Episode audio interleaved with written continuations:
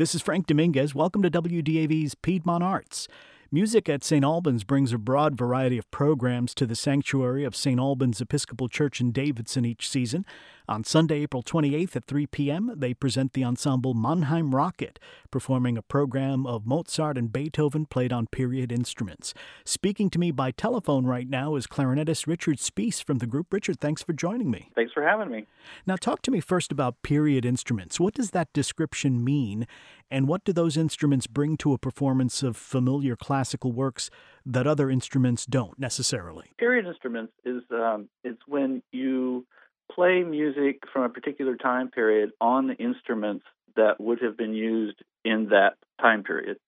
So in, in our case, uh, we're playing Mozart and Beethoven, so we're playing on clarinets, bassoons, uh, oboes, and horns and pianos that uh, would have been used in Mozart and Beethoven's time. So uh, the instruments are constructed a little bit differently, and they sound quite a bit different. Uh, we play at a different pitch level.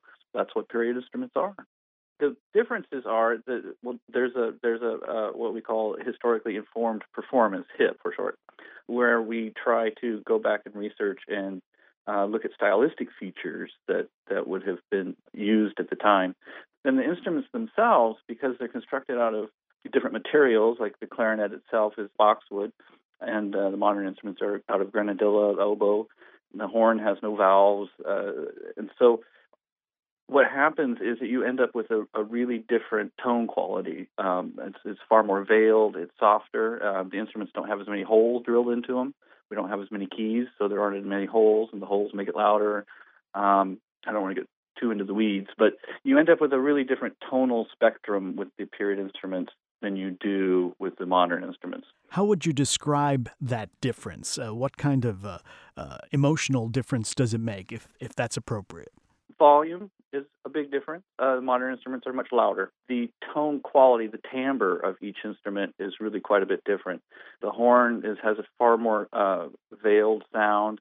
The clarinet has a far more veiled sound. The, the bassoon, all, all the instruments have a, a far more veiled, dampened, softer timbre, which really lends itself quite well to uh, blending. Modern instruments have been developed, especially in the uh, late 19th century, 20th century to play loudly in big, huge orchestras. Before that time, instruments were uh, more chamber oriented. The strings were softer. They used, you know, they used gut strings and stuff, so the wind instruments didn't have to be as loud. So there's a, a real volume difference. So you have a, a, a much more blended sound rather than the modern instruments which have been developed to be louder and solo more soloistic.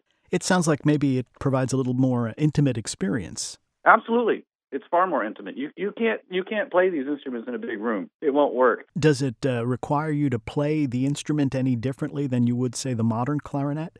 Yes. Um, well, the fingerings are, are different. Of course, it's kind of a mix between modern clarinet and and recorder. Um, and even a touch saxophone in there, um, just the fingerings. Um, and then there's a the, the the setup of the instrument is really quite different. So you, it, it's a softer instrument. You're using softer reeds, and it's much you, you have to really change your embouchure. Um, uh, so the fingerings are much different. The the uh, embouchure is much different. The, there's a lot more flexibility in the instrument. So intonation uh, is on on the one hand worse but on the other hand, much better because you can move notes and get them perfectly in tune. Where on modern instruments, you really can't do that. So uh, there, there's there's quite a bit of difference between the two. And remind me again what embouchure is. Embouchure is how you hold your mouth when you put the uh, instrument into your mouth. That always seems to me like a very uh, difficult thing to master. Oh, it is. yeah, you spend a long time with students working on that, uh, and, it, and of course, each instrument has its own Uh, uh, uh, trials and tribulations depending on what the instrument is. Um, so you know, each each instrument, the brass instruments have, and, and different brass instruments have different ways they hold their lips, and clarinet players hold it differently than flute players and oboe players, and each one has their their uh, difficulties. If you don't get it quite right, you end up with a lot of squeaking. The name of your group is somewhat different for a classical ensemble. Where does it come from? Mannheim Rocket. Mannheim was a in the 18th century was a focal point for music making. It had one of the most famous orchestras in the world at the time, and uh, uh, very renowned performers and, and, and composers came out of there. And the, in, in several compositional techniques came out of there.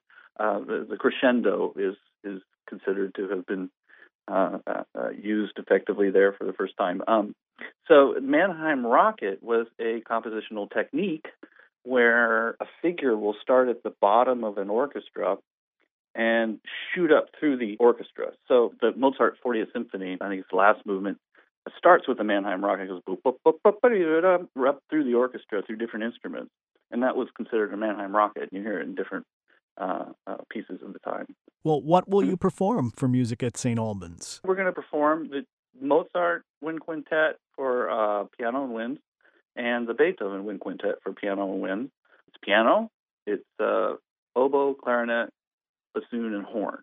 The Mozart was written in about 1784 so, and he considered it one of his greatest works written to that time. And then Beethoven wrote his in 1796, and supposedly was enthralled with the Mozart's quintet, and and uh, and that's what he he based his quintet on. And they're both in the same key. They both use the same instrumentation. They both have the same formal structure. What's interesting is the Mozart quintet was written at his most mature as a composer, 1784, and the Beethoven he wrote his when he was a, a youngin, and uh, so it, it, it's an early work for Beethoven.